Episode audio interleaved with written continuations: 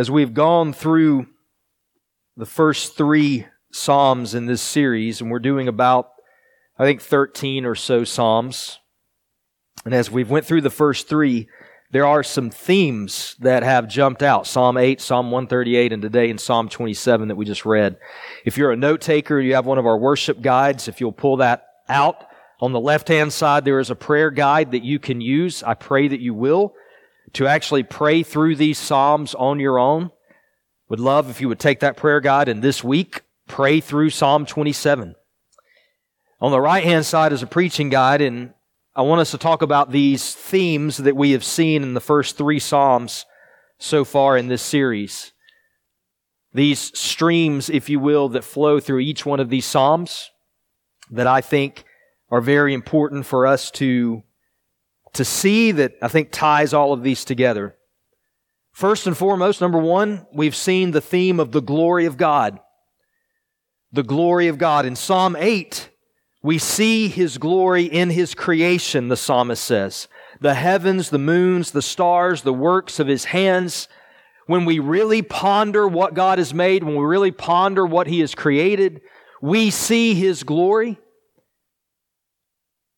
We see his vastness, we see his greatness in all that he has made. In Psalm 138, we see the glory of God in his steadfast love for us, in his faithfulness to us, that he has given us words from his mouth. He has exalted his word above all things. We see the authority of God.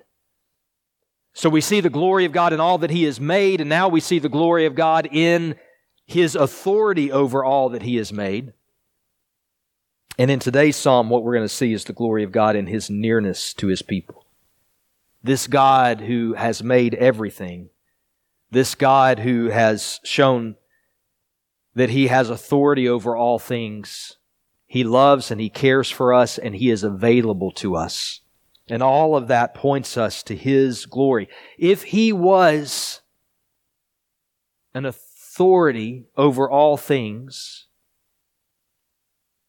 if God's greatness existed, but He gave us no access to Him, then what good would that be to us? To know just of Him in a far off sense, to not really be able to get to know Him.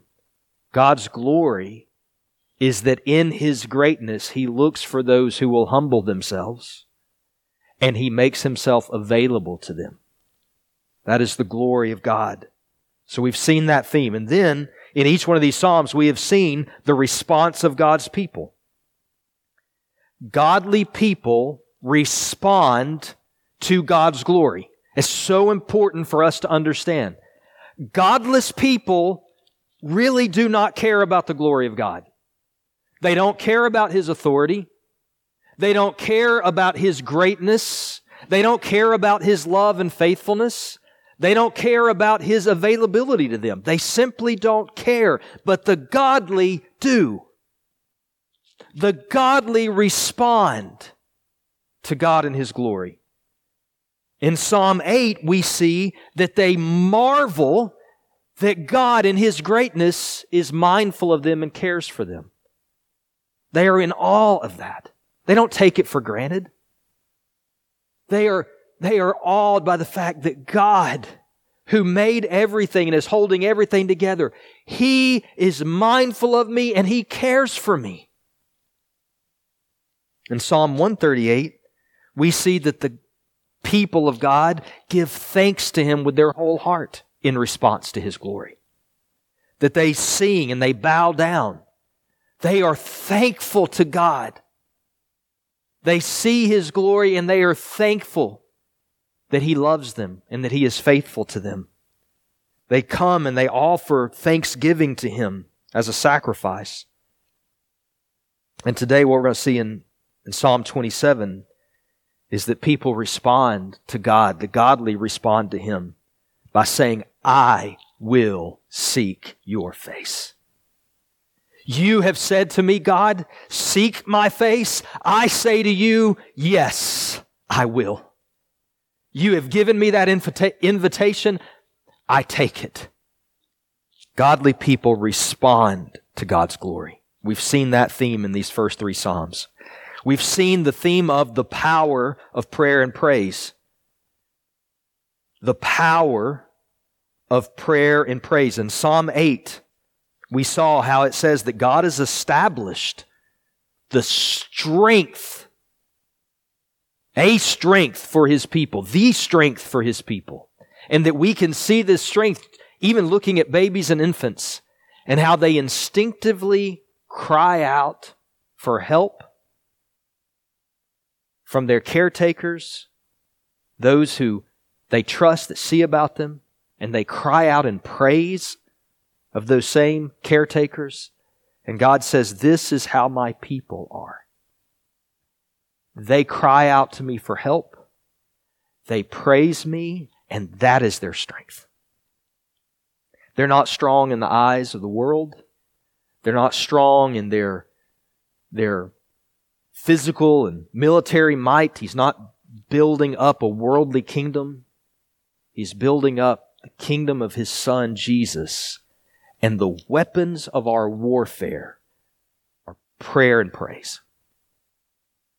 We battle with prayer and praise. That's what I said in the middle of the service today. If you are in the midst of a trial and you can feel and hear that attack coming. You feel the pull. You hear the words in your mind Does God care for me? Does God see me? Battle with prayer and praise. Battle thanking Him for His goodness. We're not simply calling you to an empty rhetoric. If you know God, you know how good He is. You know how good He has been. Praise Him. Pray and ask for His help. That is the strength of God's people. It is power for us as a church. We've seen that in your notes, especially. We see this power of prayer and praise when the community is gathered for worship. And I said this to you last week. I, I don't mean we only do this when we come together. I, I don't believe that. I believe that at all times, those of us who are Christ followers, we should put ourselves in a position of strength by every day praying and praising God. But there is something, there's something special God does in bringing His people together. He has done it from the beginning of His Word. Throughout Scripture, you see God gathers His people. He gathers them for worship. You get to the New Testament, He calls us a body individual, unique parts, yet all brought together in a whole body. When a part is missing or a part is not healthy, it impacts the whole body. The people of God throughout time have gathered for His worship, and it has been their priority, and it has been their joy. And we are headed to a place to where for all of eternity the people of God will be gathered together in joy. So we don't cease in the midst of that. The people of God make it their joyful priority to be together, to pray, to praise, to honor Him. And we see that. We saw it in Psalm 138 1, this whole picture of giving thanks to God with my whole heart. And we tied that to Psalm 111 where David very clearly, or the psalmist very clearly says, I give thanks, Lord, with my whole heart in the congregation. Like I, I want to do this among the saints, the people of God. And In Psalm 27 today, we're going to see how David says, I want to dwell in the house of the Lord.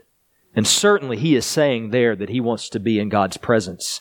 But when we have now this picture of all of the Old Testament that we see through the lens of the New Testament, through the lens of Jesus, we get to Hebrews chapter 3, and it definitively says the house of God is the people of God.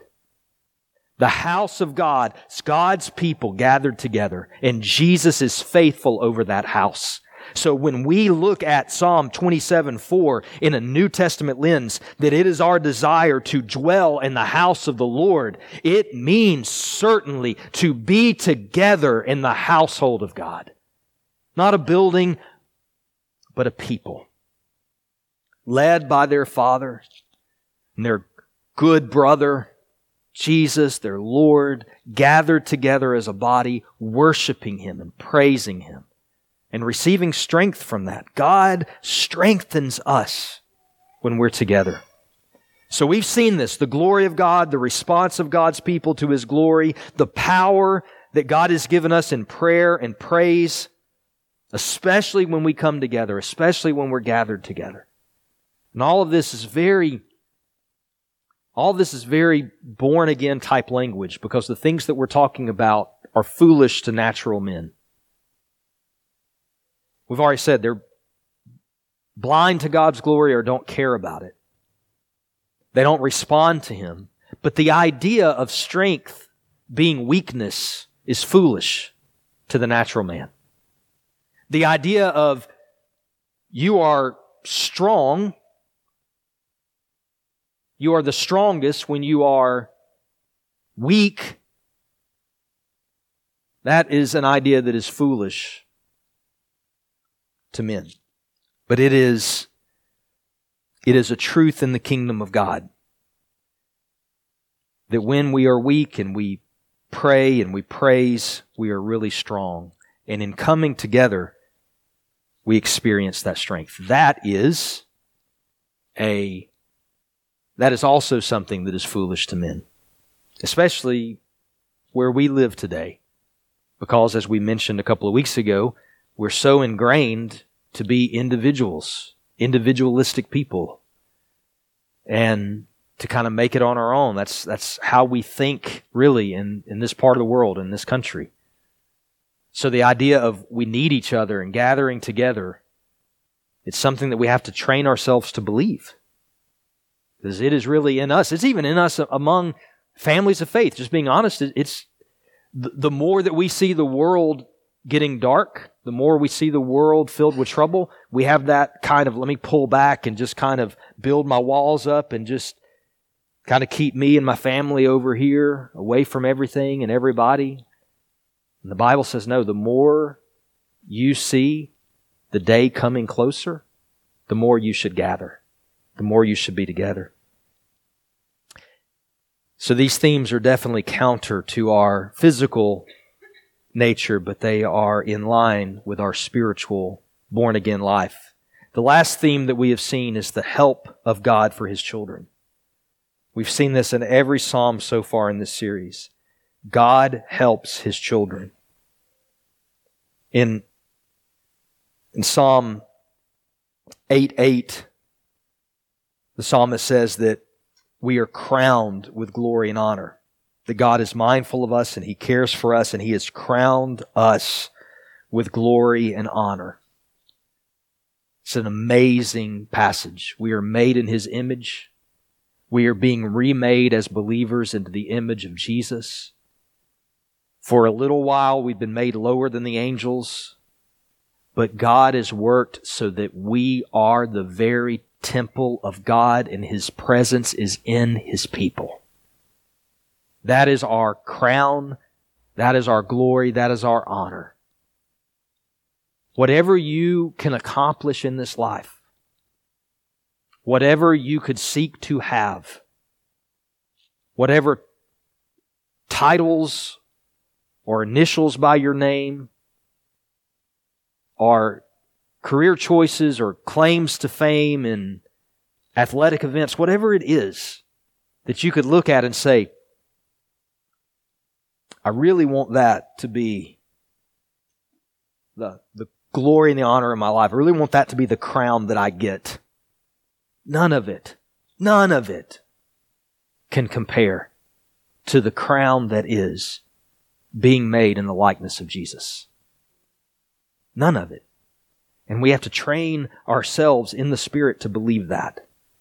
Because we're so inclined to chase after those natural crowns, those worldly crowns. And I'm not even saying that we shouldn't look to them, but I'm saying they are nothing in comparison to Jesus. That is our honor. And He has crowned us with that glory. He helps us that way. And we saw in Psalm 138 How, when we call out to Him, He strengthens our soul and He preserves our life and He delivers us from enemies and He fulfills His purpose for us. This God that is above all things, this God that has created all things, He truly has a purpose for your life. I know that in some evangelical circles that became such a such a catchphrase that I think some people kind of stopped listening to it because they, they, they felt like it was being sold as a bill of goods. And I get that. But the Bible's pretty clear on it. God has created you. In Ephesians, it says that you are His workmanship, created in Christ Jesus to walk in good works that He planned beforehand, before your life. Before you existed on the earth, God had already purposed for certain good works that you would walk in. And if God has purposed those things, He will fulfill those things. So you look to them. You look to Him to do that. You have hope in this life because He has a purpose for you. Spend time, spend energy seeking after His purpose. Don't set that aside to chase after your own. Maybe, maybe the thing that you are chasing after and enthralled with, maybe that is God's purpose for you, and He will confirm that. But you may find in that journey that He starts letting that thing that you thought was going to, to be the hope of your life and the purpose of your life, it may fall away, and you may find the brand new purpose that God has for you. But the help that He has promised is He will fulfill it. So we look to Him. And the life truth that I have for us today, what I really want us to know in thinking about the help that God gives His children, is that the more that your eyes are open to God's help for you, the more you will long for Him. The more that your eyes see the help that God has given you and is giving you right now, the more you will long for Him. Look at verse 9 in Psalm 27. This one line I highlighted in your notes. This stood out to me all week. Oh, you who have been my help. Oh, God, who has been my help. Only the godly say that. But even among the godly, our eyes get obscured. Our vision we are so inclined to think that we're helping ourselves. We are so inclined to give the glory and the honor to other people who have helped us, to the family that we were brought up in, to the parents that raised us, to the person who, who gave us practical help and funded certain things for us. We're so inclined to say, well, that person helped me, or I was raised in a good family, or I've helped myself. I've risen above where I, you know, what I came out of, and, and I, I've brought myself to this spot. We're so inclined to miss that in every part of our life, God has been our help. And yes, He uses people. Absolutely but it was always His Spirit, either in those people or working from those people in some way to be your help. God has been your help your whole life. If you're a believer, He didn't start being your help when you prayed a prayer to be saved. He was already helping you to bring you to that point of faith. And when you become a believer, and you mature in your faith, you start looking back on your life and you start going, oh, it's always been God. It's always been Him. He's always been the one helping me. And the, the more your eyes are open to that, the more your eyes see that it is God every day that is helping you, the more you will long for Him the more, look at, look at what surrounds that phrase in verse 9. The middle of the verse is, Oh, you have been, who have been my help. But what precedes it and follows it? Hide not your face from me. Why? Why is the psalmist saying, Don't hide your face from me? Because he realizes God's his help. Don't turn your servant away in anger. Why does he make that prayer? Because he sees God has been my help. Look at what comes after it. Cast me not off. Forsake me not. Don't, God, don't ever let this change. You've always been my help. Don't ever let that change, God. Don't move from me. Don't let me move from you because you are the help of my life. O oh God of my salvation. The more you mature, the more you look and you go, it's always been Him. Right now, if you don't know Christ, right now, if you don't know if you believe any of this, this idea that God is your help, I would say to you, you're sitting here right now hearing this because He is your help. And if you will come to Christ, if you will confess your sins, and if you will turn to Jesus and just say, I don't know what all this is going to mean, but I, I don't know what all this is going to cost me, but I believe that every other pathway I've tried has failed. And I believe that you will be my help that not only will He embrace you and save you, but He will begin to open your eyes and you will see that your whole life He has been your help. From the very beginning. And you will long for Him more. We, I, I say this to us a lot, but I just think it's so important. Because in the world, the idea of maturity is becoming independent. My kids are growing up. They don't, they don't need as much anymore. They're maturing. How do you know? Because they're independent now. In the kingdom of God, maturity is becoming dependent on Him. More and more. The world will say that's weakness. The world will say you use your religion as a crutch. But we don't follow what the world says. God says in His kingdom, the strong, the mature, they are dependent on Him more and more and more and more. Their eyes are open. It is God who is my help. If I gave and helped somebody, it's because God is my help. I woke up this morning because God is my help. I understood and read His Word because God is my help. I didn't return anger for anger because God is my help. I returned anger for anger, but I am forgiven because God is my help. In every thread of your life, you see God as your help. Look at a few things from Psalm 27 in your notes. Three parts of the psalm that I want to call out to you that's very clear about how God is the help of his people. First, God calls you to personal interaction with Him. And in that other blank, in the parentheses, you can write dwelling in relationship. God calls you to personal interaction, dwelling in relationship with Him. Really, what should be there, and you can write this in your notes, it's the word intimacy. That is what God is calling you to. Psalm 27, verse 8, the psalmist said, God, you have said to me, seek my face. So this is God's call to us. Seek my face.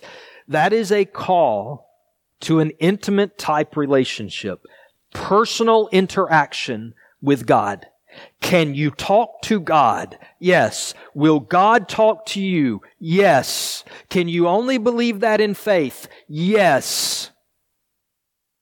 You say, well, I haven't, I, I think I have faith. I haven't experienced that yet. You have joy coming. Keep pursuing. He speaks. He is not just a far off God. He says to you, seek my face. Seek to be with me face to face. What does that look like? Just think of just the, the small human vernacular of what we know that means. Like if you say to someone, I want to meet with you face to face, what does it mean? I want to be near you personally. I want to interact with you in a personal way. I don't want it to be impersonal. I don't want to do text. I don't want to do email. I don't want to even do a phone call. I want to be with you face to face. I want to talk with you face to face. I want to spend time with you face to face. And God of the universe says that to you. It is an invitation. Come seek my face. He offers you his nearness to dwell with him. And we see this so perfectly and completely in the life of Jesus because Jesus is the image of the invisible God. Jesus is God in the flesh who stepped into his creation. We're about to celebrate that in Advent. We're going to stay in the Psalm series during Advent, but we can already see how the Psalms point us to Jesus. Because the way in which you and I seek the face of God is by seeking Jesus.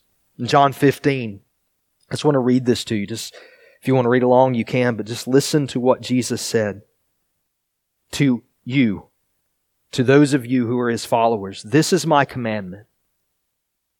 Love one another as I've loved you. And then he, he goes on to explain what kind of love that is. Greater love has no one than this, that someone lay his life down for his friends. Now listen. This is God speaking to you. You are my friends if you do what I command you. No longer do I call you servants, for the servant does not know what his master is doing, but I have called you friends. For all that I've heard from my Father, I have made known to you.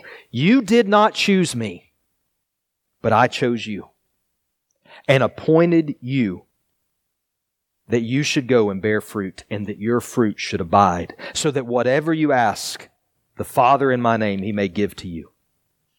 These things I command you so that you will love one another. Some in Christendom will take this verse and they completely remove the lordship of Christ and, and they, they present the relationship that you have with God as just a, a friend. And in doing so, they, they've missed that Jesus said, If you first make me Lord, if you first acknowledge me as the Lord of your life, I call you my friend. But then others in Christendom would completely remove the idea of friendship and, and, and in our desire to remind everyone that God is holy and righteous, which He is, we forget that God has said, I want to know you, excuse me, I want you to know me personally as a friend. You're not just my servant, because if you have a servant, you don't tell them what's happening in your life and your kingdom. I share with you everything. God, God will confide with you. God will reveal to you what He's doing in your life, what He's doing in the world. God will share with you as one friend shares with another. That is the personal interaction that He has called you to. Don't lose the Lordship of Jesus. Do as He has commanded. But where that Lordship leads you is friendship with God. So, in response, church, in your notes, orient your whole life toward Jesus. Keep that in mind and, and point your whole life to Jesus. That's what the psalmist says in verse 4 in Psalm 27. He starts in, it's in verse 8, he, he communicates it this way You have said, Seek my face. So my heart says to you, Lord, your face do I seek. The psalmist doesn't say it back to him, by the way. Lord, you say to me, Seek my face. So I say to you, Okay, well, you seek my face. God knows everything there is to know about us he says, Yes, my response to you, God, is, I will seek your face. And then look at how he puts it in verse 4. One thing I have asked of the Lord. Now that doesn't mean that this is the only thing David has ever asked, because we have plenty of Psalms where David is praying. It also doesn't mean this one thing that I have asked of the Lord, this is the one thing I anticipate that he will answer. This one thing, I believe, is David saying, this is the primary thing I want for my life. This is the one thing above all else that I have asked of the Lord. Of all the things that I have asked Him for, this is the one above them all. And this is the one that I will seek after. Lord, let me dwell in your house all the days of my life. God, I want to be with you every day. I want to be with your people. I want to experience personal interaction with you. I seek your face. I want to be with you. And church, check yourself. Is that our heart? Is that our desire above all things?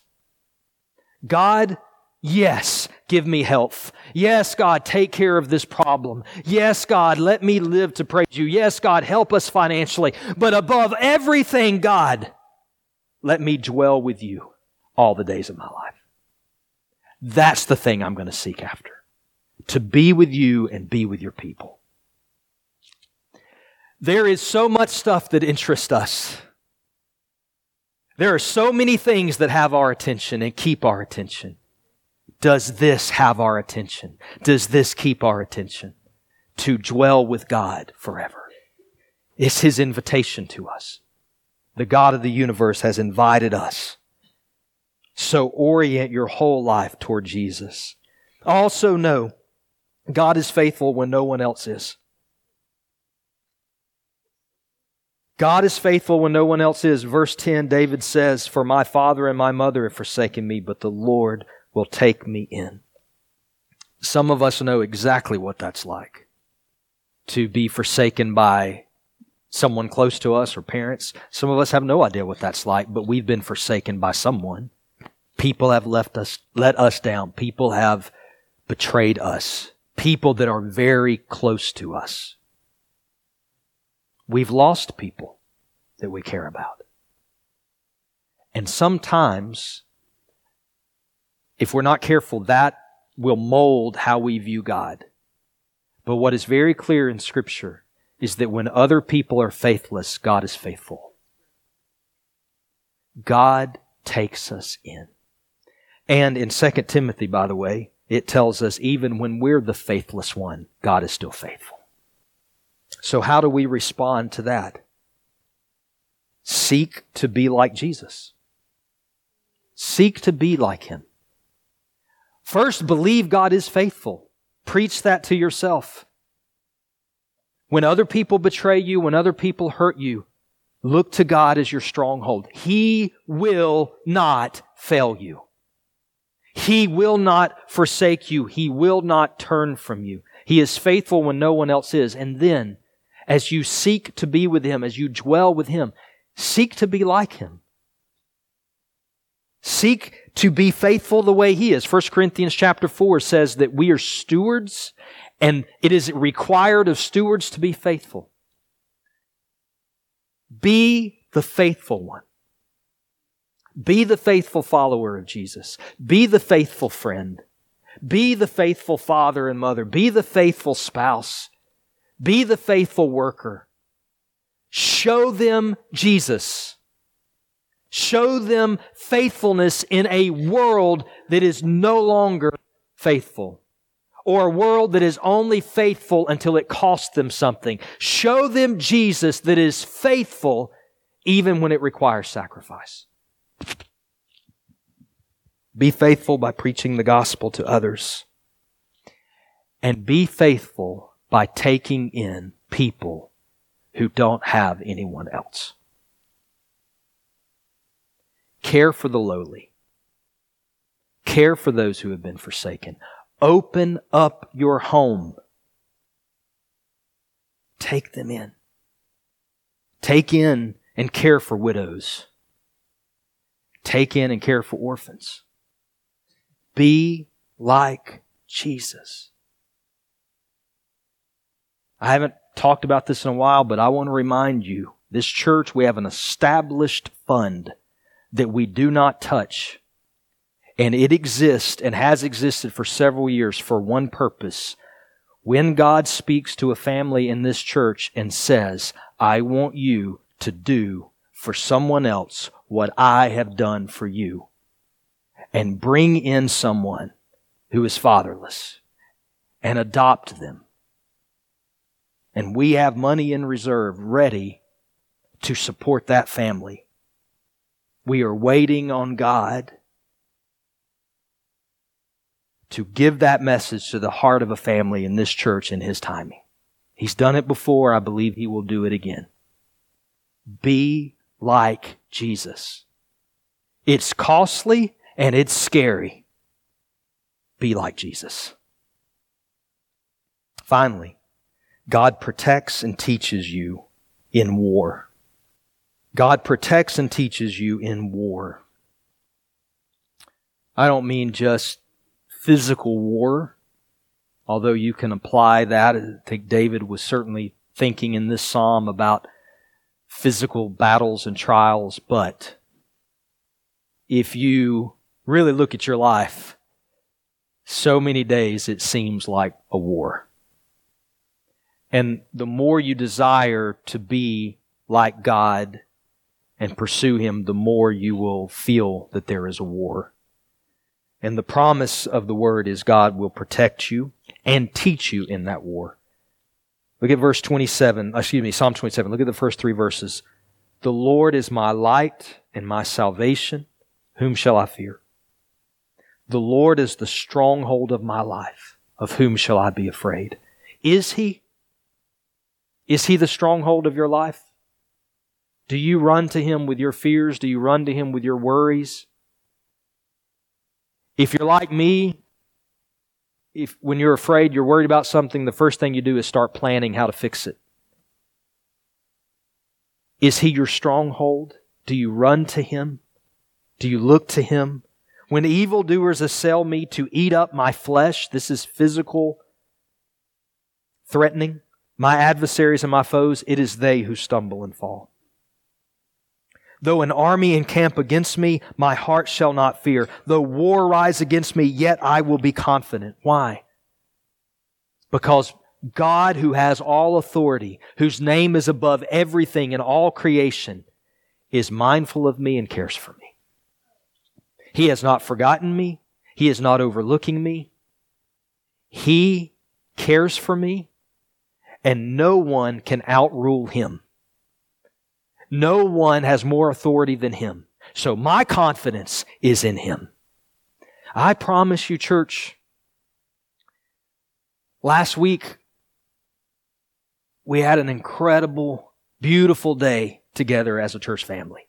I really believe that. Almost the entire church was here. Almost. We had a beautiful day. And praise and worship and fellowship. And you know what happened this week? Battle arose. Listen, we naturalize things way too often. God, excuse me, the enemy opposes when God moves. And we are deceived if we don't see that. As you pursue dwelling with God, the enemy will oppose that. Don't be afraid. Be confident in Him. Pray and praise and keep pursuing. Do not fear because He overrules the enemy. So, preach to yourself God is good to me. In the midst of every trial that you face, in the midst of every doubt that you have, in the midst of opposition from the enemy, when you have set your face to follow Christ, when you have set your face to dwell with Him, when you have done that and the opposition arises and the trial comes, preach to yourself, God is good.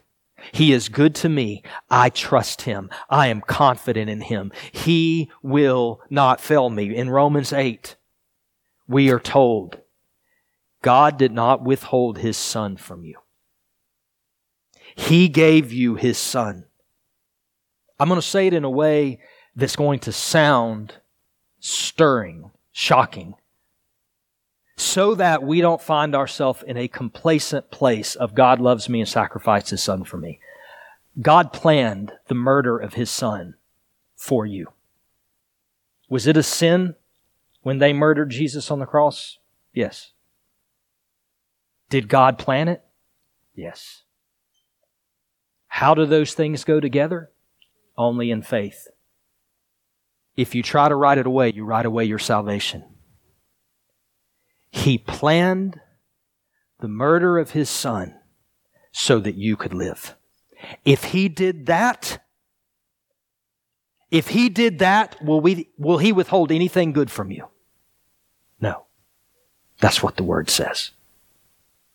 So in the midst of your difficulties, preach to yourself, God is good to me. He has withheld nothing from me. He is not going to withhold anything good from me in the future. I believe that I will see the goodness of God in the land of the living. On this earth and in the life to come.